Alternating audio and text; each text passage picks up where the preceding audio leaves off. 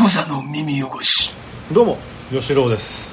よしです本日もまだ2023年の10月14日ですはいでまだ私吉郎が経営する沖縄幸せの沖縄そば屋米八そばで収録しています、はいちょっと待ってよあれあれはをい消すの僕換気する、しますはいはいはいはいはいでね、うんえーっとねちょっと前は多分行ったと思うんだけど、はいはい少しあの、えーっと掘り下げたうん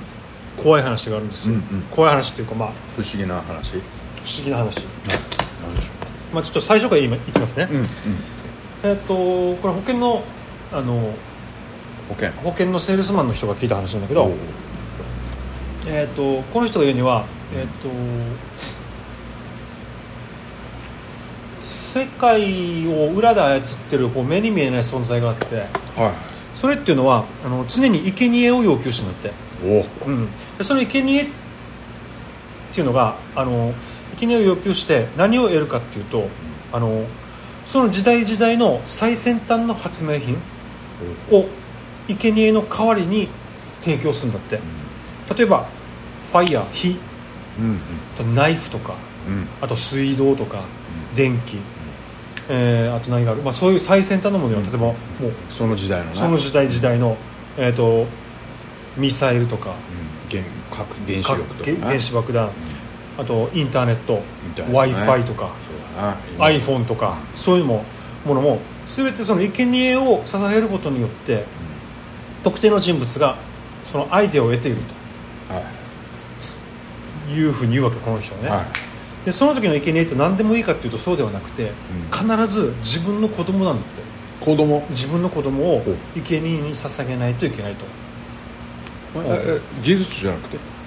うんえー、と自分の子供をあ生贄に捧げたらその代わりにそのアイデアをもらえるわけあー報酬報酬としてそうそのリ最先リター端ンとしてねのアイデアをあー得ることができるわけおうで例えばそういうのを例えばねあの発明した人たちの顔を思い浮かべた時に、うんこの人たちが本当に子供を捧げたのかってなったらちょっとこ怖いじゃん、ね怖いねえまあ、そんな話言ってたわけでもあの子供じゃなくてもいいんだとおもう一個あって大量虐殺だしなきゃえ例えばこの、ね、歴史の中であるじゃんああるよねいろんなこう、うんまあ、例えばアウシュビッツだとかいえろいろホホロロコーストコーストとかあるでしょそういう大量虐殺によってもこの報酬を得ることができるんだとで、えー、とこの人はその、えー、と見えない存在うん生贄を要求するこの存在と対峙したことがあるあこれ幼児とやっぱり話したわあの対峙したことあると俺初耳なんだいけどや多分あの寄ってる時だ あそう、んすげえ面白そうな話だうね、ん、会ったことがあってで出会ったことがあってこれ沖縄の沖縄あの人の沖保縄の人険の会社うんそうそうそうごい出話会ったっていうか、まあ、要するにその人ともう別に遠い面でこう対峙することがあっただってこれどうやってそうそういう状況になるのって聞いたらそれは教えられないと知らない方がいい知知ららなないい方方ががいいいいそれ言うわけよで多分これも前前話してるけど、まあ、まあ皆さんちょっとあの掘り下げますんでちょっとまあまあ今我慢して聞いてくださいであのえっと言うわけよこのえっと生贄を捧げなさいみたいな感じで言うんだけどとにかくどういう状況かというとその場がね宇宙空間みたいなところに漂ってるらしいわけようん自分が、あはいで目の前にめちゃくちゃでかい塔があるとうんもう塔塔だよととタワーが立ってタるワータワとで下見てもどっから生えてるか分からないからめちゃくちゃ下から生えてるわけはで上見たらもうどこまで伸びてるかどうかも分からないからめちゃくちゃ上まであるわけでいこの人は浮い浮いてる浮いてる感じだから浮いてる感じ、うん、でうもうあそうか宇宙空間みたいなみたいなところに立っててそそこにはめちゃくちゃもう信じられないから上も下もどこになってるか分からない塔が立ってる、ううん、でし小説にできそうだね、で、えーその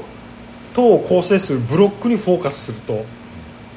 その一個一個が、えー六角形のブロックで、はいそれが全部自分が知ってる人の顔なんだって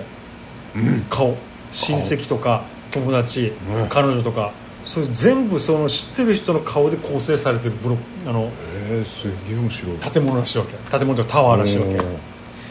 でえっ、とめちゃくちゃこの塔の上は何があるかわからないんだけどあーどどこまで伸びてるかわからないんだけど何があるかは分かるらしいわけうんそれがこうめっちゃ一番上に三角に目がついてるやつがドカンと乗ってるんだってうんあれだレイのマークですよ、うん秘密結社のマークのような存在もう三角に目がついていうんうんうるんこのぶ、えー何かがうんドカンと上に乗っかってるんだって、うんそれがお前の子供を生贄に捧げろって言ってるんだって、うんでその時にこの目の前のこのブロックうんに自分の息子もいるし顔がねうんだからいやいやいやもうもう愛おしい気持ちが込み上げてきて、うんうん絶対そんなことできないとはいいうことでこのなんていうのここ心からも溢れる愛の力っつうので、うん本当に愛おしいと思う心で拒否したんだってうんでこの人には愛の力っていうのもあってすごいと、うんうん、それぐらいそういうなんか絶対的な存在からこう何うんをに対対応することもできる、うんうんうん対することもできるのがパワーだと、うんパワーいうことをこの人は言ってたわけ、うん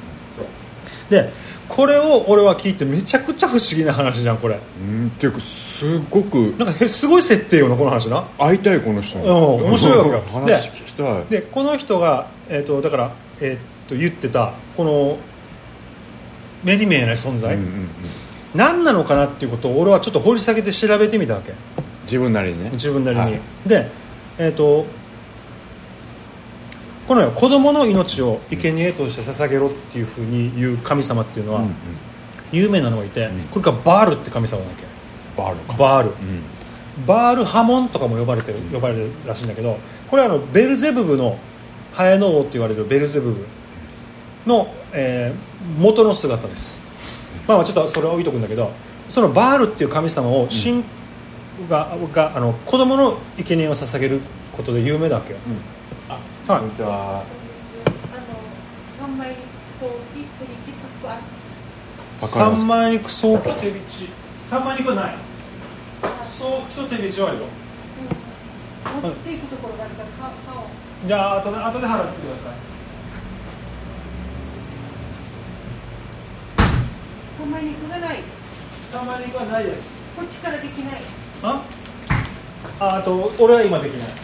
はいあ袋こ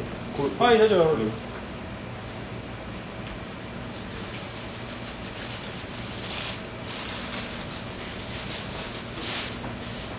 明日は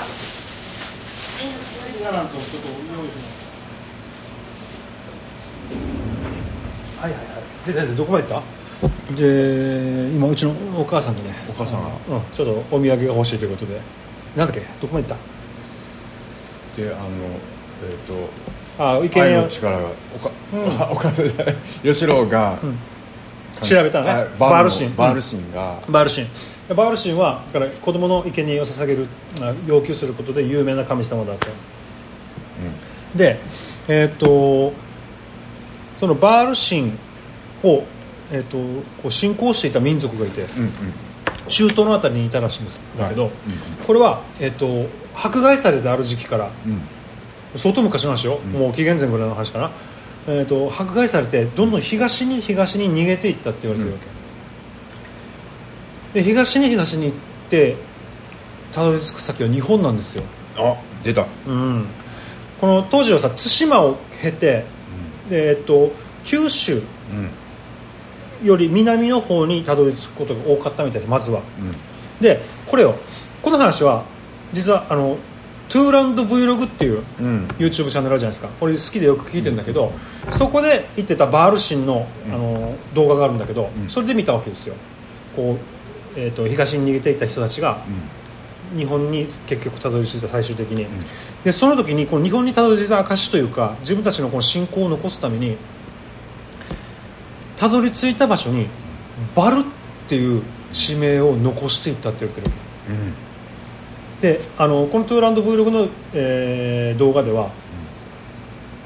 沖縄にもいくつかバルっていあるあうる地名がついてる場所があるとあるじゃんありますもちろんハエバルとかうん与那、バルとか、うんあるんですよで腹をバルっていうからねそうそうそうそうヤン,、まあまあ、ヤンバルとかもそうだしね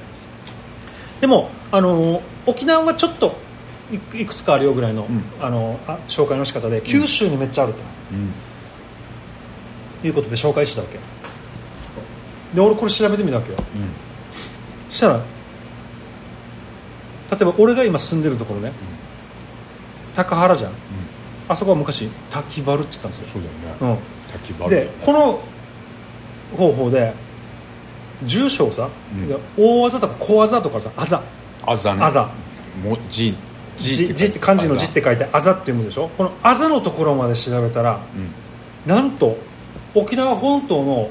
ほとんど9割以上が「バル」っていう名前がつくんですよ、ええう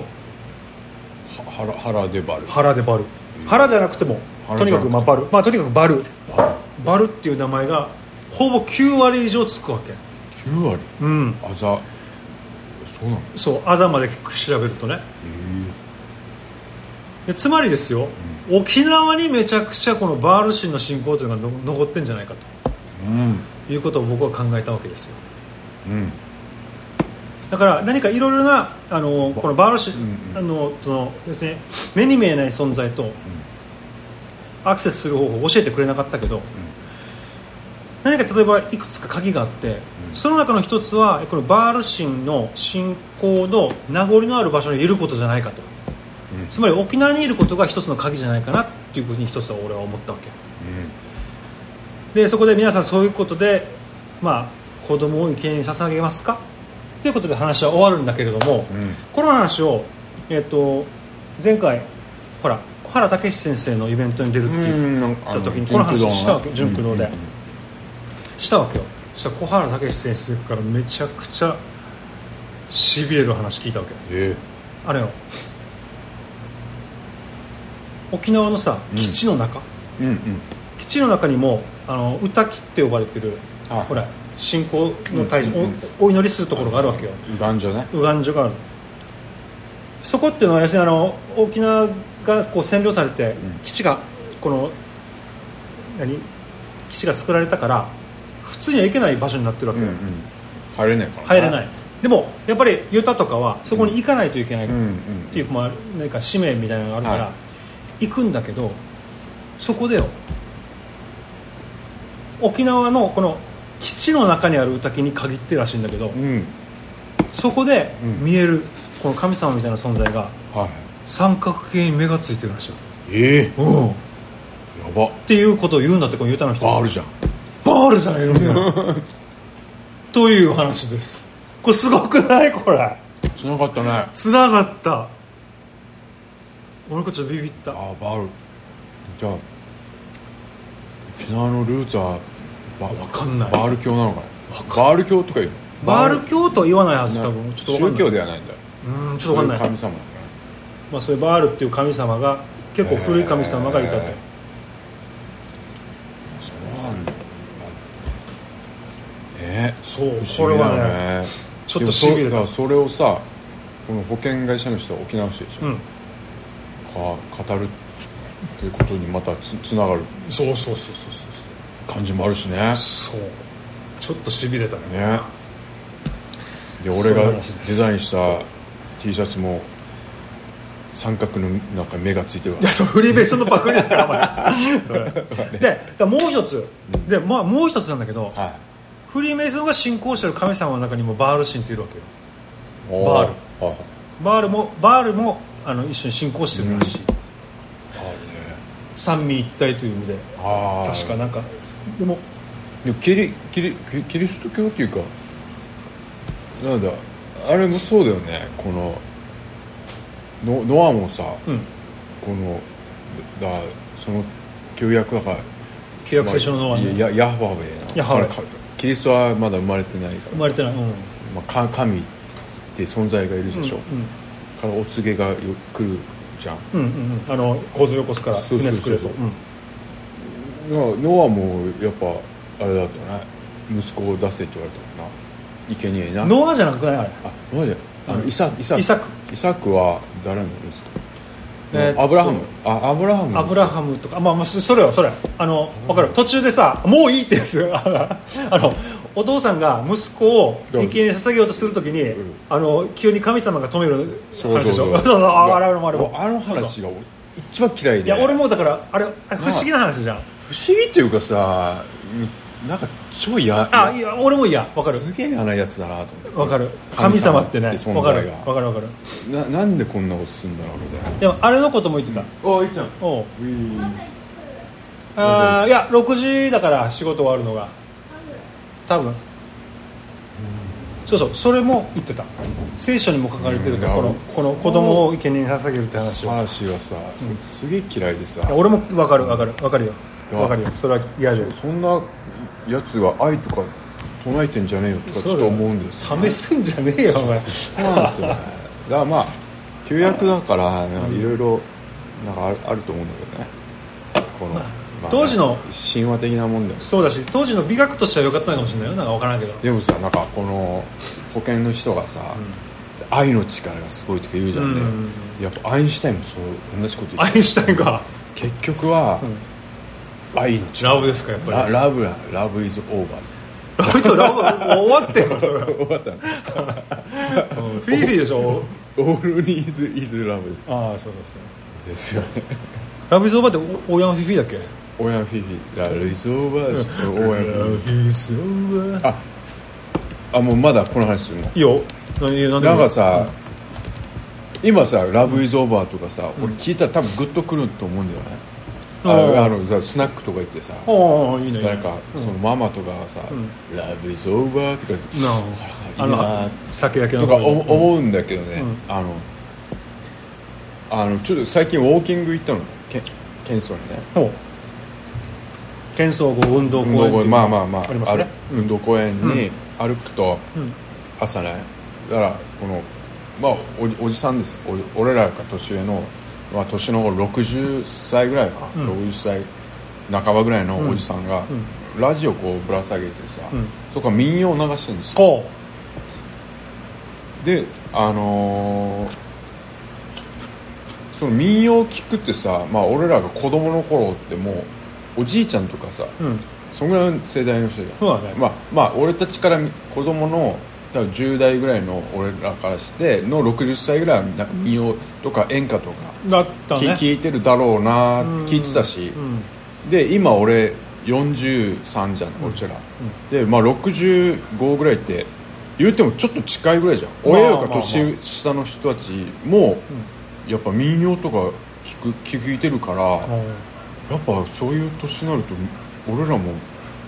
民謡聞くのかないや 俺は聞かないと思う俺は演歌とかさいや俺は聞かないでもだからあ分かんない分かんないだよからこの差がさやっぱだか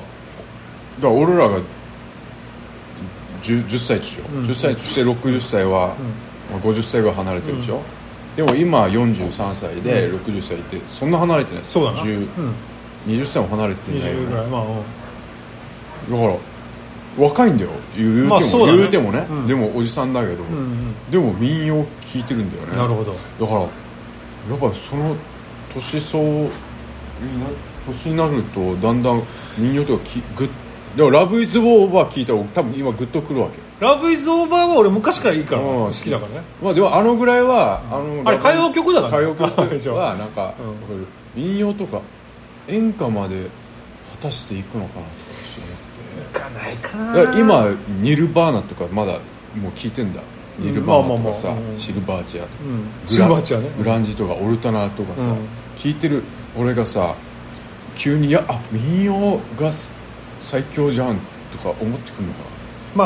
あありえなくはないなあなりえやなっくぱはないでもやっぱこんな一瞬だからねさ、まあ好きになるっていうそうだねねだって俺がローファイヒップホッ プで今 だから俺たちはまあクラシックとか最近たまに聞くんだあよ、ーまあ、前からちょっと好きだったけどなんか、まあだから何が起こるかわからんなまあえ確かに X の流れとかでさあーやっぱクまあラシッまあそうだねク長い曲とかさ、うんいややっぱその感じで急に民謡最強みたいなああ感じりえでる聞き始めるまあまあないとは言えないな ないとは言えないよね、うんいやだから要するにあのちょっと根底にあるのがうんなんかもうそんなに叫ばないでもっていう気持ちが出てきてるわけヘビヘビメタとかのだからねヘビーメ好きだけどまだあそんなシャウトしなくてもっていう気持ちがちょっと芽生えてきてるわわけわかるわかるなんとなくそこはわかるシャウト系はんちょっとってなってるかもしれないちょっとねちょっとだけねあのギターの音が好きなんだあ俺もちろんやっぱもちろん未だにあのもちろんもちろん好きヘビーメタのもちろん好き重いさもう大好き俺ディストーション、だからなんか音いらもうなんかなんならさこボーカルいらなくねえぐらいになっちゃったなっていう のもあのなってるかもしれないだからだから俺今一番たどり着いてるのが洋楽だとアリス・イン・チェインズうんで邦楽だと、えー人間椅子まあまあヘビーだけどあのそんなシャウトしてないっていう感じだけどあうるどっさちくねもどっちも、まあまあまあうん、そうそうそうだからまあそこかななんかうんうううるうるせえと思っちゃそんな叫ばなくてもってやっぱりちょっと俺は今まあまあでもいい声なんだよすごい声だしパンテラなんかももう今聞いてももうしびれるけどうえな AV とかもさ、うんなんかもう絶叫系の人がいるさもううるせえとか思っちゃケンちゃんみたいなう、 あケンちゃんはケンちゃん隣でいる の、う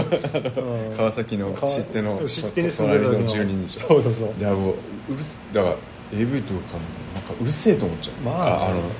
さ叫ぶ人いやだから、まあ、そうそんないるか今いるだないるよもうあうそうるせえとかもうんもうちょいさいやまあそうねみたいなままあまああそそこそこは なんかっかまあそれが好きな人もいるってことでしょうね多分それは趣味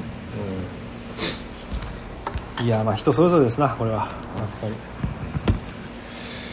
えーっとそんな感じかなああのねうんちょっとまた話が変わりますけれどもだからこの知り合いのうん知り合いが働いてる職場でさうんうん同僚がめちゃくちゃもう対応が大変で困ってるらしいわけ同同僚同僚うんうんなんていうの何回行っても仕事が覚えられない、まあ、最近入った子らしいんだけど、うん全然仕事覚えられないでお客さんに対しては知ったかぶりするででミスを指摘しても、まあ、言い訳がすごいとか、でなんかよこういろいろ話聞いてるうちに、ん俺その人からね、うんうんそれそれって逆サイドから見たらなんていうかまた違った見え方になるんじゃないかなと思ったわけ要するに例えば発達障害とかそういう言葉って今あるじゃんはいそういう人で調べてみるときにその人たちの目線目線から見た時の記事とかを見ると全然あのやっぱりなんていうのあの俺らの方が間違ってるっていうか健常者はあ健常者って言い方を、まあ、その記事では書いてあったんだけど自分は発達障害があるんだけど健常者の人たちはもうみんな嘘つくというふうに思ってるらしいわけ何でかっていうと例えば「お前やる気ないなら帰れ」と。でもこれってさ本当に帰れとは言ってないじゃん俺らはうんうんでもそれで帰ろうとした時に「なんで帰るんだよ」と言う、うん言う言われるとそういう「お前帰れ」って言ったじゃんみたいなああいうあのはいことでもうみんみんな嘘ついてると健常者はうんうん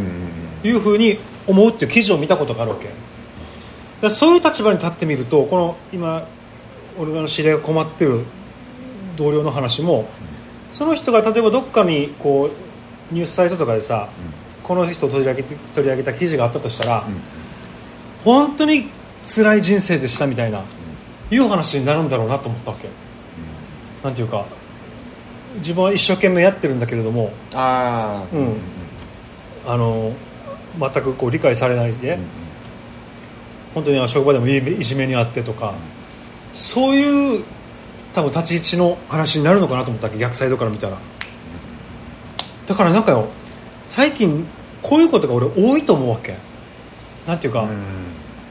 向こうの立場に立って考えるっていうことを今みんなしだしたと思うんだよ昔はなかったと思うわけうんうんそこまでうん逆の立場に立って相手のことを考えてみてっていうことがさなんか俺昔はなかったと思うわけよ全然でも今それが出てきてそれが悪いとは言ってないんだけど、めちゃくちゃややこしくなってると思うわけようんまあそれは何もかもがもうこれだからしょうがないことなんだよでそれって俺はその先にまた素晴らしい未来があるとは思うんだけど、うんお互いの主張がこうちゃんとあの組み合わさってえーお互いが共存できる世界が出るできるためにはやっぱりこの過程は必要だと思うんだけどなんかめちゃくちゃそれでお互いやむって人が出てきてるんじゃないかなって俺ちょっと思ってるわけよいやそれはがねいややっぱ絶対あるあるよあーだあのなんやろか価値観というかさ、うんうんうこんこの人の当たり前と、うん、俺自分の当たり前と違うじゃんそうなのよだからなんかでもラ LINE とかでよく起こりがちなんだけどさほうあのー LINE ってターンじゃんな何かなんちゃらかんちゃらっつったら次お前のターンねみたいな俺のターンが来るじゃんねうううあ例えば、まあ、連絡報告でもいいですよね、うんなんか明日なんちゃらかんちゃら集合ですみたいなうんうんじゃあで小林そばに集合ときまきま小林は集合ですっんて来て、うんで俺が「あまあまあまあまあ分かり了解ですと了解です」とか言ってでまあなんか一言付け加えたとしようなんかあのーあそういえばあの、まあ、こんなこと絶対言わないけど前着てた黄色いシャツ素敵でしたねみたいなほうでターンをあの返すじゃんうんうんしたら俺だったら「あありがとうございます、うんじゃあ明日米あそばでようんうんろしくお願いします」でなんか「いいね」ってこうしてうん終了なんだけど、うんこの最後のターンをししない人はやっぱしないんだよねだかああなるほらどだからああーのだから最初に「明日米八そば18時集合です」うんって来ましたで俺が「あ了解しました」あそういえばあの黄色い綺麗うん黄マイ色ナいス綺麗だったね綺麗でしたね、で終わる人もいうんああるでであ冷たとか思うんだけどあそうなの確かに冷たくなるうんなんか死活された気分なんか既読あースルーではーまあ既読スルーには既読スルーに見えるってことねなるけどあーあじゃないけど、んなんかなんかは「いいね」ぐらいつけてよとかちょっと思うじゃんこのの「オッケー」みたいなさあの、まあ、スタンプかああーの LINE だったらうんスタンプ1個ぐらいつけたらもう綺麗に終われるじゃんまあねいやでもこれはよそういう価値観なんですね確かにまあ俺だったら、うんそうそうむずいなそれだったら、うんあありがとうございます明日米遊ば楽しみですで終わる終わったりするん例えだけばど俺がよく見るのはさツイッターとかもそうだけどやっぱりあのこのえっ、と例えば俺がなんか飯食ったのを送るとするようんであ俺がじゃないな誰かがはでそれに対してあの「美味しそうですね僕も行きたいです」って言った時に「あぜひ行ってください」ってこっちまた返すじゃいんリアクションするしするじゃん、うんでその後にあのちなみにこれ何時から何時までか分かりますかとかさもうあのもう一回で来る、ううん、で返す、なんていうかよあの来たら必ず返すっていうスタンスの人がいるじゃん絶対に俺なんかそんなタイプだあそうか、うん俺はじゃないわけあー俺これとっても面倒くさいわけ、ん本当にだから「いいね」ぐらいあの「いいね」ぐらいで俺は終わらすわけあうあんででも質問だったらさすがに質問だったらね返すでしょ質問だったらだけどでも質問じゃなくても、うん必ず自分のターンで終了するまでやる人がいるわけよだあ分かる分わかかるるで相手のターンがうんターンで帰ってきたら必ず返信するっていうことをあのもう責務にしてる人がいるわけ俺でもそのタイプかもしれないあそうかだだから、うんあのだもちろん終わらすタイプの文章にするよあわかるわかる返さなくていいですよっていう感じの、まあ昔で言ったら「おやすみなさい」とかうんね、うんあのなんちゃらかんちゃら、うん最後のターンなんたらかんたらおやすみなさい、うんだよね、うんうんという感じのは一応最後には持ってきたりするけどわかる、んいや質問だったらもちろん答えるんだけど、はいそうじゃないわけよ、別に例えばあー参考になりました、ありがとうございますって来た時に、ねあもうこれこれは終わりのパターンだと思うでしょ終わるで終わるも自分のターンで必ず終わらすっていうことを決めてる人がいるあーその時には、うんいえこちらこそありがとうございますって返すわけまあこれで終わりだよね終わりだと思うでしょ、うんいえいえこちらこそありがとうございましたなった 時にね、うんうんその時に絶対自分のターンで終わらすっていうことを決めてる人はいるわけよあーえそれはやっぱ発信者の方だよねあーなるほど発信者いや別に多分マナーとか礼儀とかいうふうな捉え方してるんだと思ううん俺はそれ面倒くさいわけでめっちゃだからあの本当に「いいね」とかでうん面倒くさいっていうのはいやえめ迷惑って考えてるわけじゃなくてあのでも相手に対して思っちゃう、なんかなんかな長引かすのも悪いなーってそれはあ俺るは思ってるわけだからそうなんだけどあるんですだからこれはまあこわかるわのかるこの問だ題かはらどっかで終わらす問題はあるあるよねでそれで返さないから冷たいと思われるかも知れないけど 俺はこれはもうもう終わらないと思うからあだからももともと別にあの感想言ってくれた人とかにも「あのいいね」でうん終わらすこともある「いいねの」なあるほのマークでねあはいはいもちろんそれはまあねでそういう飲食とかやってたら、まあ、そこその辺切りないっていうのはあるもんなそうわなのよ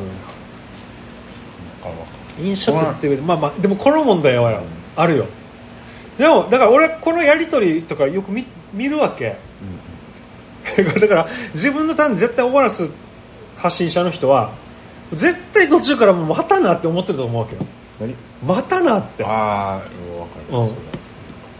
でもそれは匂わせないしあの相手を不快にさせたくないから、うん自分のターンで終わらすようにこうやるけど、まただって思ってると思うん でそれはそれはわかるですこの話はねああるある昔から感じてることだね、まあまあ